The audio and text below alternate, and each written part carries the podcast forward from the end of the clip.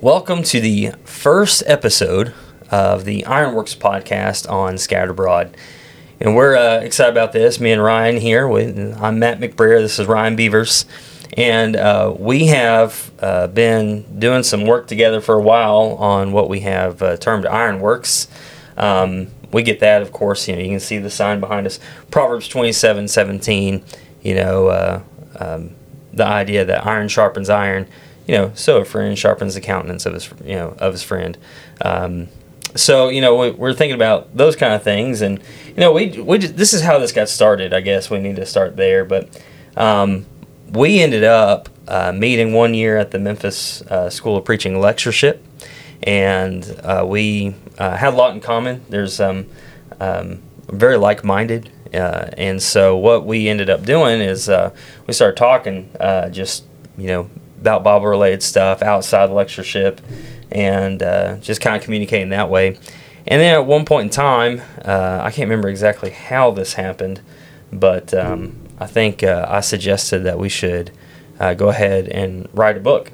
And so uh, that's how we came to this. We have uh, conformed or transformed, and um, this is issues hindering the church.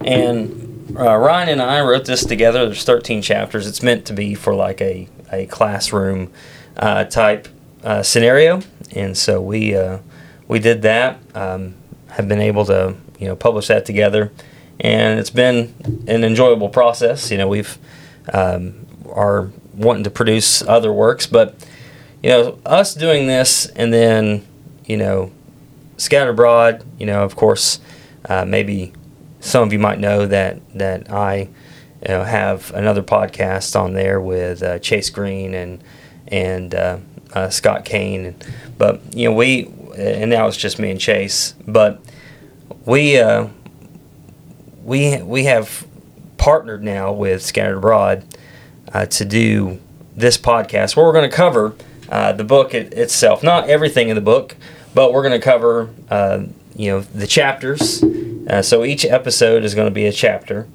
and um, we're going to talk about some of the things associated with it. So this is only supplemental material. Uh, this is not going to be uh, something that's exhaustive. We're adding to what we've already done. We'll talk about some of the key concepts in a chapter, uh, but you know this is going to be uh, additional. Uh, anything you think that you know we should add to that, Ryan? I don't know if I've covered everything or not. No, you've done a very good job, Matt, in covering everything uh, uh, with regard to the book. One thing that I would add along with the book is, yeah, we wrote it designed for a 13 week uh, study um, for class setting, but it's, it's very useful in uh, in a personal study. Some uh, we've heard have used it in their individual family Bible studies. So really, it's it's your choice on what you'll do with the material, and we hope that this will certainly supplement that um, material that we've already written and bring out some different ideas ideas in addition to what we've uh, written to uh, help build up that process and, and help you out because that was the intent uh, of our writing. Yeah, and, and really, in addition to this, what what you know we want you to do, and of course you don't have to do this. You'll get some material here, but um, the thought process is, you know, get you get you a book, study through the book, and uh, read through it, and then listen to the podcast because once a month uh, throughout uh, 2024. We're going to be covering conformed or transformed. Um, and also, too, another thought process that we had is that maybe uh, it is that uh, this could be helpful in a Bible class setting. If somebody wanted to use this for like a teen Bible class or even an adult Bible class, you could do that. Uh, but you know, we're looking forward to um, this study throughout this year. And you know, really, without further ado, maybe we should just jump on in here and talk about the whole process here in chapter one. Sounds good. Um, chapter one: uh, Are you conformed or transformed? You know that's the thought process. You need to think about this. This is uh, a major concept that we need to ask ourselves. You know, are we being conformed? You know, uh, I think the you know when you look at this Romans twelve verses one and two is is uh, you know the verse that this uh, comes from, and uh, I'll go ahead and tell you this uh, one of the things that Ryan and I share in common is that we use the same translation. Uh, a lot of people don't use the American Standard. Um, it is so accurate, and that's why we both use it. And so, uh, a lot of the references that we'll have uh, from this uh, uh, this these lessons will be from the New King James Version, as we know that's a popular translation. Uh, but we will be throwing in some American Standard, probably quoting some American Standard and mm-hmm. King James versions because we know those uh, well. But um, Romans 12, 1 and 2. I beseech you, therefore, brethren, by the mercies of God, to present your bodies a living sacrifice, holy acceptable to God which is your spiritual service, and be not fashioned according to this world, but be transformed by the renewing of your mind, that you may prove what is good and acceptable and perfect will of God. So the idea, of course, is that we need to be transformed. That's the whole whole thought process behind this. And we're getting it right here from this passage. But what does it mean to be conformed? You know, that is, uh, you know, the idea of being conformed. You know, what is that? You know, the idea of being conformed is just looking like everyone else, fitting that mold perfectly, and just being a carbon copy when I think of that uh, term. Yeah. Yeah, you know, I think we even we have a, a, an illustration in the book about those things. But being conformed is, you know, you just look like everybody else.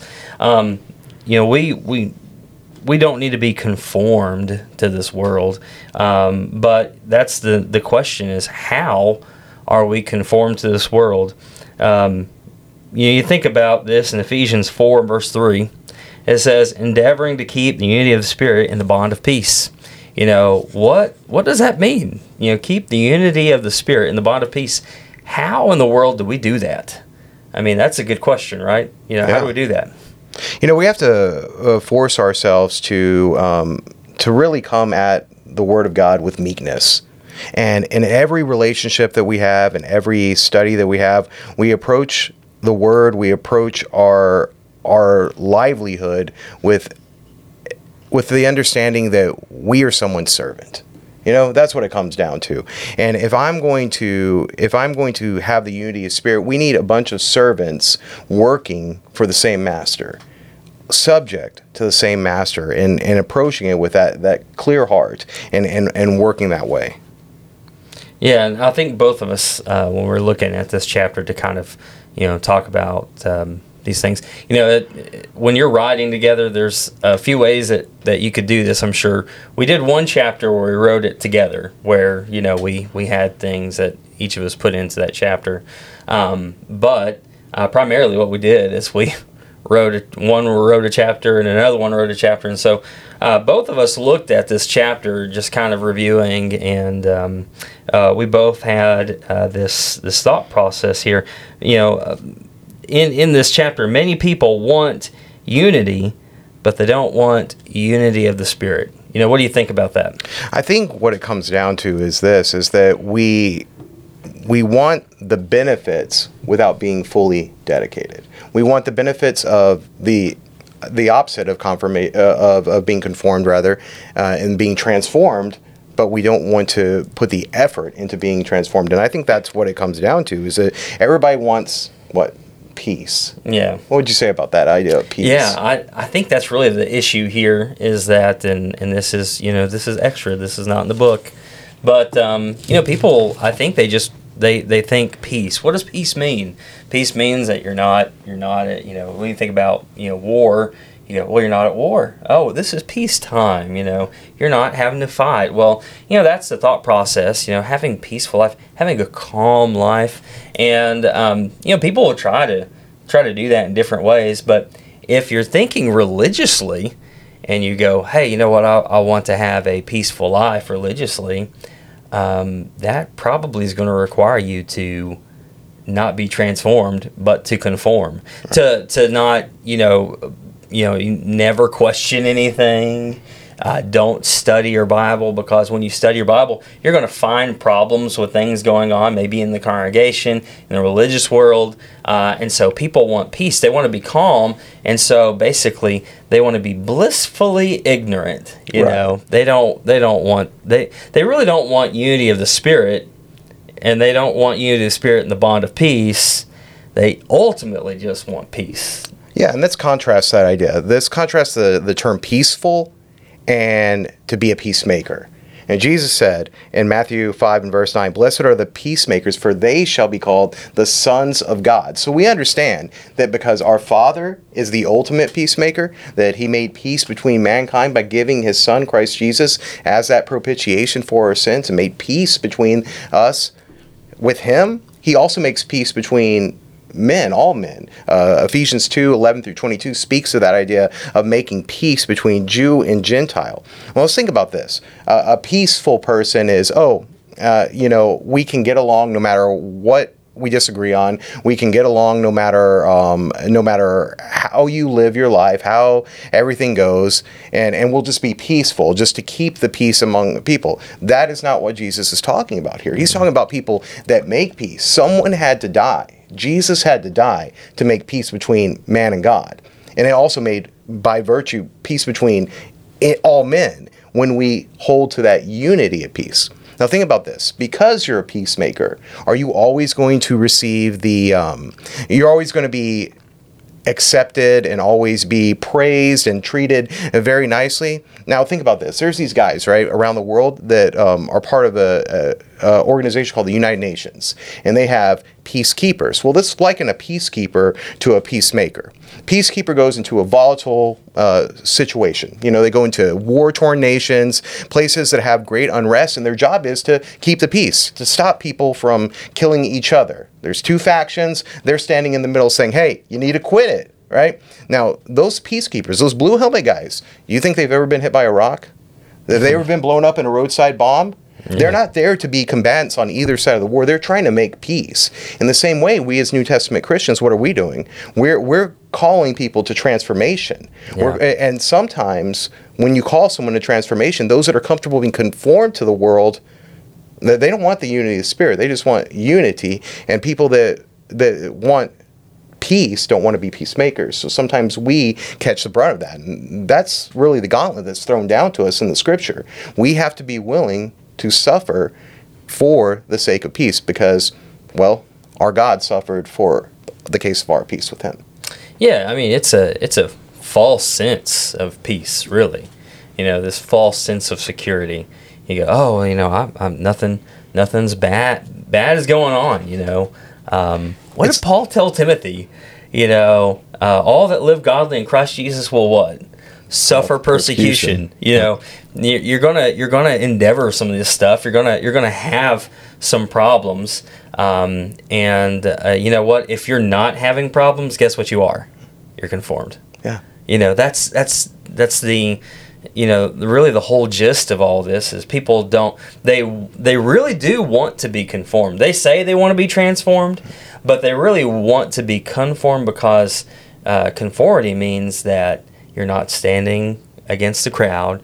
Um, you're not, you know, looked at individually. You know, a lot of us don't want to, you know, you know, really stand out. I mean, you know, really, you think about it, you don't want to be singled out.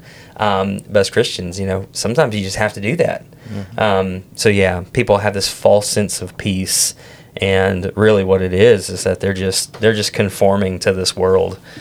All right, let's let's um, move on here and think about some other things.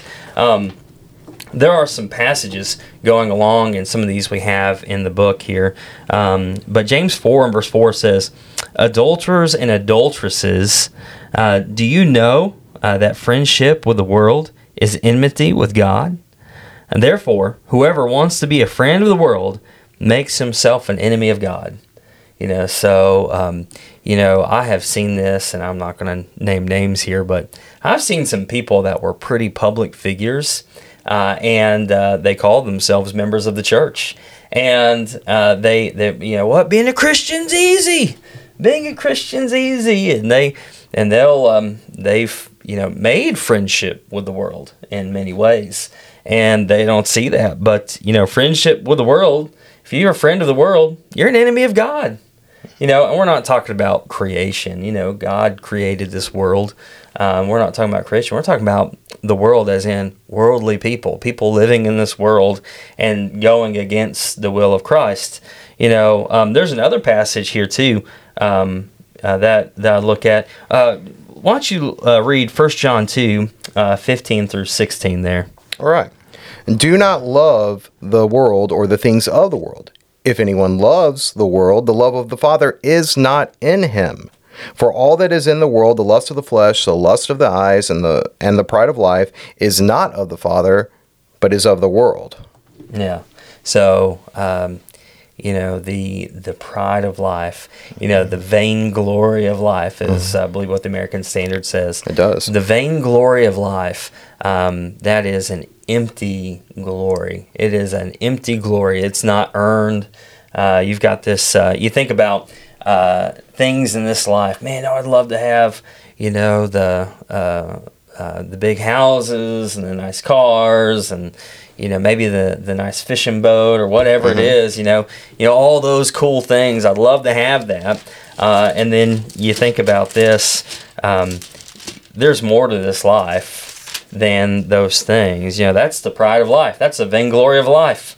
You know having having the things. You can be looking about uh, looking to spiritual things. You know so if we love if we love the world you know first john tells us love of the father's not in us if we love the world. And um, man you know what? That's that's something that we need to hear. We need to hear these things. You know don't want to be a friend of the world because when you're a friend of the world you're an enemy of god. And and furthermore if you love the world then you really you don't love the father you don't have the love of the father in you Wouldn't you say that who you love, you're going to look like? oh yeah I think I think that that's the exact idea that we see here. If you love the world, you're going to look like the world. You're going to look like all the lusts of the world. You're going to personify those uh, those qualities in your life. But if you're transformed, you're going to look like your Father. It's going back to that idea of peace. We have Jesus as the Prince of Peace. If we want to look like Jesus, we're going to be peacemakers like Jesus, like the Father, and and and, and, and proclaim that that unity of peace, which is described throughout the Scriptures by the inspiration of the Holy Spirit. Peace, peace, peace, and looking like that which we claim to be a part of. Right. Yeah, you know, I think you can even see this in marriage. Um, you, you know, whenever you're not married, uh, even dating, um, you don't really get this. But whenever you get married and you live together, you start, you know, picking up on characteristics of the other person. Um, I mean, I, I'll have to be very honest about this. Um, I have, uh, you know, let- let's just say unsavory characteristics. I, you know, I've had um, some, you know, anger problems. I think with a lot of guys, you know, we have that. Um, but you know, being married, uh, my wife does not really have anger problems, and so she's helped me out in that regard. Now, I've been able to kind of take on her characteristics in that regard, and and uh, and so she's been helpful uh, in that. And so you know, you think about this, you know, we're, we're we are. It happens in life, but spiritually, it's going to happen spiritually. We're going to look like the Father if we want if we if we spend time with the Father. You know, we're going to look like Christ if we spend time with Christ, and we do that, of course, uh, through the Scriptures. Now, moving on, um, you know, this. You know, uh, did you have anything else you want to No, add go there? ahead. Okay, so. Um, yeah, I think about this uh, this next thought. Why is it that some people will conform now? This is a section in the book, and um, there are, uh, I believe, uh, I give three reasons here for this. Um, this is not an exhaustive list. We could probably come up with more, um, and uh, but uh, why do people conform? You have any thoughts that you want to you know start us off with? Well, I think the first thing that you brought up, and, and rightfully so, was peer pressure. You know, this idea of, peer pressure is evident in every aspect of life. It continues even after you get out of junior high and high school, right? It's something that will persist. And really, what it comes down to is everyone wants to be liked, right? Right. And sometimes that desire to be liked, it overtakes our desire to be holy. And, and that can't happen. Yeah. So when we when we want to be like we we want to look like well the world and the world is going to have some good characteristics at times some moral characteristics at times but overwhelmingly we saw, we just mentioned that they are opposed to God and when that becomes the the chief focus we lose sight of the spiritual um, uh, necessities that we have in our lives. Yeah. No, I there's a lot to be said about this. Uh, we were talking about this actually before we started recording, but uh, when you look at Romans chapter 1 and uh, verse 32, it's really telling here. It says, Who knowing the ordinance of God, uh, that they that practice such things are worthy of death, not only do the same, but also consent with them that practice them. And so, you know, there are people uh, that, you know, lots of people uh, that they're they're going to kind of conform to different things that are being done in the religious world, uh, and and you know they're giving their consent basically to the people that are practicing these things, and that's just as wrong as doing it. You know, you can't. You know, and, and so they're they're conforming themselves spiritually, and man, that, that man, you shouldn't do that. I mean, you can't you can't you know, um, you can't teach that. That's wrong. You can't teach a false doctrine. And then also, you can't uh, support anybody else that would teach a false doctrine. Right, you're consenting to their error, and that the Bible is very plain about that, yeah. and, and, walking in that way. And it, we try to conveniently do this. I've noticed that, and not we, but just general we um, individuals will try to separate the unsavory yeah. uh, parts of the doctrine of some of some individuals, but they'll take the part that they like and they'll say, well, I, I, don't endorse um, everything they say." Well, what's the difference? This person gets up. This person who you're you know giving a forum to is espousing error. Yeah. They're they're leading people to hell. Yeah. How is that helpful for for for, for us as New Testament Christians to walk in the light? It's, right. it's, it can't be. Yeah, you know, I've got a sermon that I've preached several times. I, uh, um, um, I guess you know, long story short, um, when I was working with the church, I worked with a congregation as a youth minister, and I came in, and uh, their preacher had uh, just left, and so I had to do a lot of preaching. So I, I, I knew a pretty good preacher, and I, I uh, called him up and um, asked if I could, you know, get some get some pointers here on on preaching, and so. Um, you know, I wasn't going to use his name, but you know, I, it was Glenn Colley. I went and visited with Glenn Colley some, and he kind of gave me a rundown on preaching and then he, uh, the best thing that happened that day uh, for me, and I've still got a lot of these, is uh, he took me into a room, and it was uh, at the West Huntsville Church of Christ, uh, where you know I, I grew up uh, um, during the summers, and went took me to the copy room, gave me file boxes of sermons, and I was like, wow. okay, yeah. I'll, I, he said, just copy as many as you want, and so I, I stayed there for hours just copying sermons and um, one said sermon that I have, and um, uh, I don't know, um, you know, all the ins and outs of this.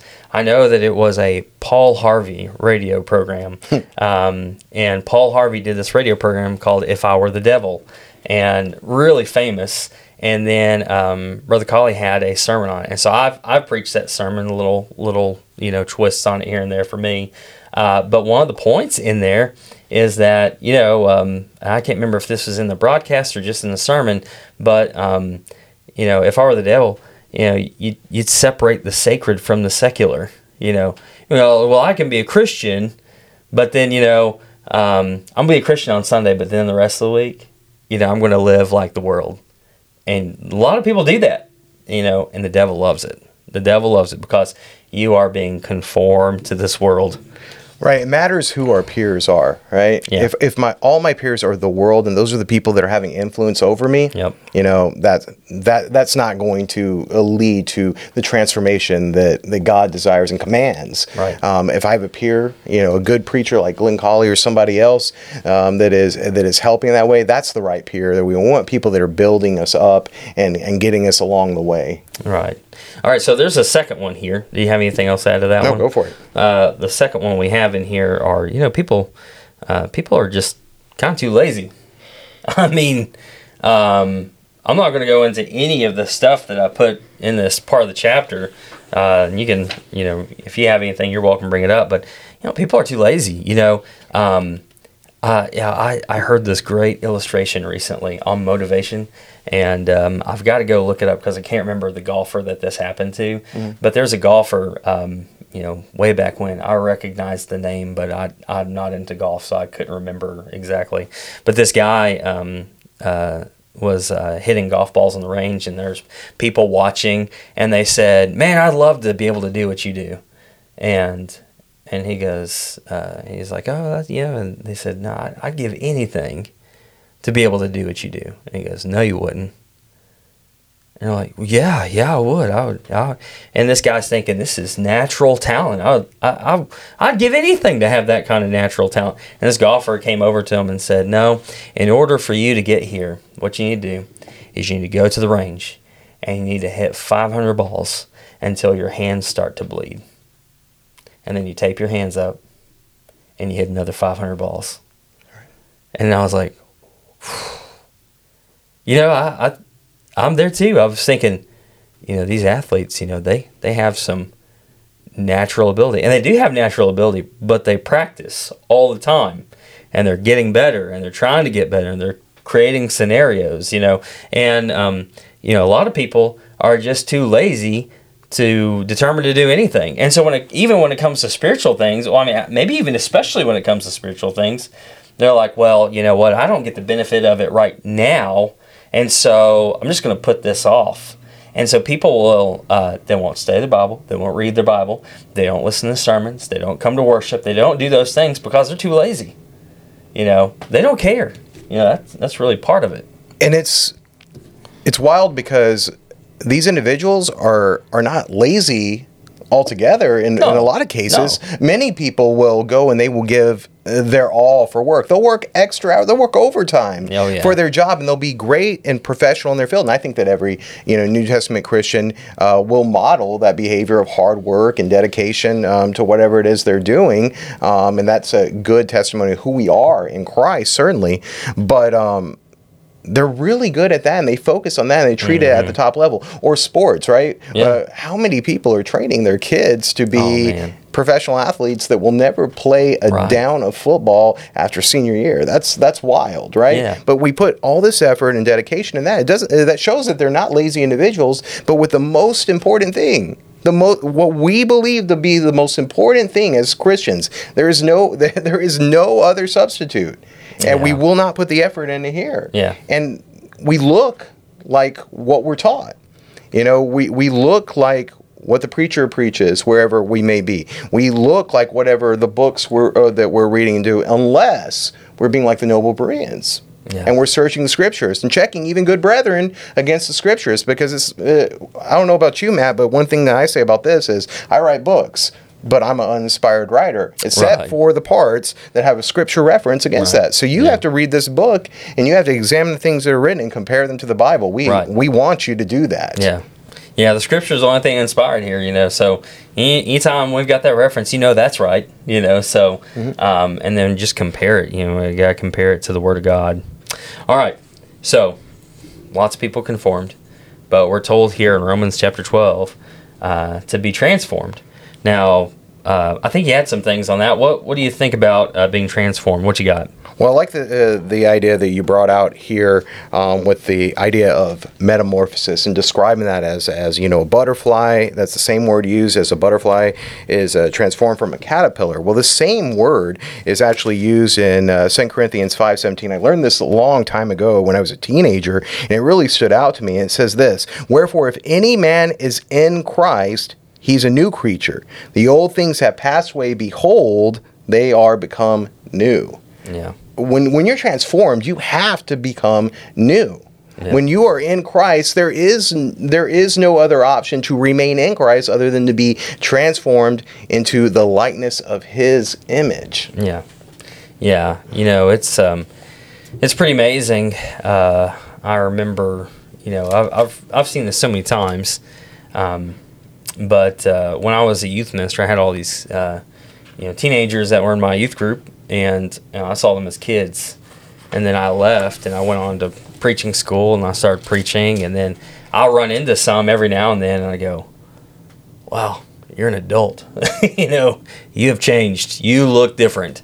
Um, and you know that's uh, that's to be seen, you know, among people. You know, and the idea too, you know, you go into you know the uh, um, metamorphosis, you know, I think everybody thinks probably uh, when you think about that transformation of the caterpillar. Mm-hmm. Um, caterpillar, he goes in and comes a butterfly. And if you would have put the two side by side and said, you know, and I remember too, you know, being a child and going, no, that that becomes that, no way. And then uh, I would I'd go and I'd see this little chrysalis, you know, and and uh, be like, oh man, I can't wait to see what happens with that, you know. And then one day you go out there and and it's opened up, you know, and and you know the caterpillar's become a butterfly or a moth or something, you know. Um, so anyway, it's it's it's interesting stuff, you know, to watch transformations. Now, how do we do that? You know, as Christians, that comes only from the Word of God. Uh, you can't be transformed without going into the Word of God. One of these days, I'm going to do this. I've been telling myself I'm going to do this, but you know, Luke uh, 13 3. Uh, it says, I tell you, neighbor, unless you repent, you shall all likewise perish. And repentance is a big part of transforming. You've got to repent, you've got to change your mind. That results in a change of action. That's really what repentance is. And so, uh, you've got to change yourself. You've got to you've got to make yourself different. Um, of course, you know. Also, go to Romans chapter six and uh, think about that. That you know we're to uh, when we're baptized into Christ, you know we are raised up to walk in newness of life. You know that that's that's a big part. We're, when we're resurrected, we're a new creature. We're supposed to be transformed. Um, that doesn't mean we live like we used to. You know that's not that's not uh, what we're to do. We're supposed to be changing. Um, you know there are there are aspects of us that don't need to change probably. You know there are some things that you might do naturally but then the other things that you need to work on. And so those things we've got to change and, and align ourselves with christ. And um, you know what i was saying earlier is i've got to write write on this at some point in time but you know a lot of people never really repent because they don't they don't change. You know they, they go oh yeah yeah yeah yeah i should you know i'm just going to say that i repent but repentance is associated with change. You've got to change your behavior. And a lot of people just won't do that. And it's a a complete change really is is is what is coming because we would not need a savior if we just needed to reform how we were. Yeah. We were conformed. We didn't just need to reform a broken system or reform something that was inherently opposed to God. We needed to be transformed. That's the reality of the matter. Right. That, that that takes uh, that we have a caterpillar and in, in this cocoon and it comes out a butterfly right? right? that's that's how that works what if the butterfly keeps going back to that cocoon, tries to patch it back together the best they can, tuck their wings and get back in. Would that be the would that be something that we should do? Yeah. No, no. Eh, for us as New Testament Christians, we are that new creation. All things uh, that are old have passed away. They had to die, right? We died to sin. And now we're supposed to walk in that newness of life. And in order to uh, to fully embrace that true newness of life, we have to leave the cocoon behind. We have to leave yeah. the former behind and and not get uh, trapped in the in the old ways in which we walked, in which we were saved from. Right. First Corinthians six uh, nine and ten speaks about that in verse eleven. Such were some of you. We're we're no longer that way, right. but we are new in Christ. Yeah. So um, the the way that this is done, you know, is uh, is also explained in this passage, and this is done by the renewing of your mind. You know, the renewing of your mind. Um, you know, your your mind is becoming new. That's the thought process. You've repented. You've changed your mind. Your mind has now become new, but how so? How has it done that? Now, um, uh, 1 Corinthians 2 and verse 16 it says, uh, we see we have the mind of Christ. You know, we have the mind of Christ. That is the key. You need to have the mind of Christ. But how in the world do you have the mind of Christ? How do you get to do that? You gotta you gotta know the word of Christ. You have to live like Christ. That's the only way. Yeah. I mean, yeah, you know, again, Philippians 2 and verse 5, this let this mind be in you, which was also in Christ Jesus. You cannot uh, be transformed until you know the Lord. You've mm-hmm. got to know the Lord. Mm-hmm. It's it's impossible to be transformed uh, without you know without knowing the Lord. Um, that's the key. So really, you've got to study. You got to get into the Word of God. You got to study uh, in order to be transformed. It doesn't work um, any other way. What what else you got on that thought process? No, I don't. I don't think there's anything I need to add to to that, Matt. Well, I I was looking at the discussion questions at the end of the chapter, and I had one in particular that I thought you know we uh, we need to cover this one, and that is uh, question number three: What does the word sanctify mean, and how does it apply to the ideas that we've discussed in this chapter? Do you have any thoughts on that, just offhand? Well, this idea of, of sanctified, um, the, the root in there is from hagios, I believe. So to be made holy. And when you are made holy, you're different. You're not profane, you're not common, but rather set apart for a specific purpose in service to God. When we treat ourselves um, in such a way and we remember that that's what we are, um, we will live differently. Uh, I think about one of the last prayers uh, that Jesus uh, prayed for his disciples was that they would be sanctified in truth. John 17, 17. And who, what is the truth? Thy word is truth. Mm-hmm. When we are pouring ourselves into the study of God's word, and we are devouring it as the bread of life and, and, and really uh, in tune with that, our behavior is going to change in every single way. Our, the way we treat our kids is going to change. The way that we treat individuals that we encounter in public is going to change. The way that we speak is going to change. What we teach is going to change. It's going to look more and more like, well, the perfect Lamb of God. Right you know, I, I think about this uh, a lot of times when I, I talk about sanctification. I just uh, um, I, I, define it like this. I don't know. I, I got this from somewhere. It's not a Matt McBrayer quote, you know, but um, being set apart for a holy purpose. You know, um, you're not set apart uh, set apart if you look like everybody else. You know, um, that's the whole concept here is don't be conformed. Don't look like everybody else. Don't fit to the mold that society gives, but be transformed by the renewing of your mind. That only happens in Christ. That only happens when we follow His word. And so we've got to stick to it. We got to stick to His word. You got anything else you want to add to that, or we're good? No, along that con- same lines, you think about the, the sacrificial system under the Mosaic dispensation every offering had to be yeah. without blemish. It, yep. it, was something that that was perfect in, in in its look and everything like that. In the same way, we want to be uh, presenting our lives as spotless, blameless, because right. that's what Christ has made us to be, and we can walk in that way if we remain committed to uh, being that that sanctified uh, body. Yeah.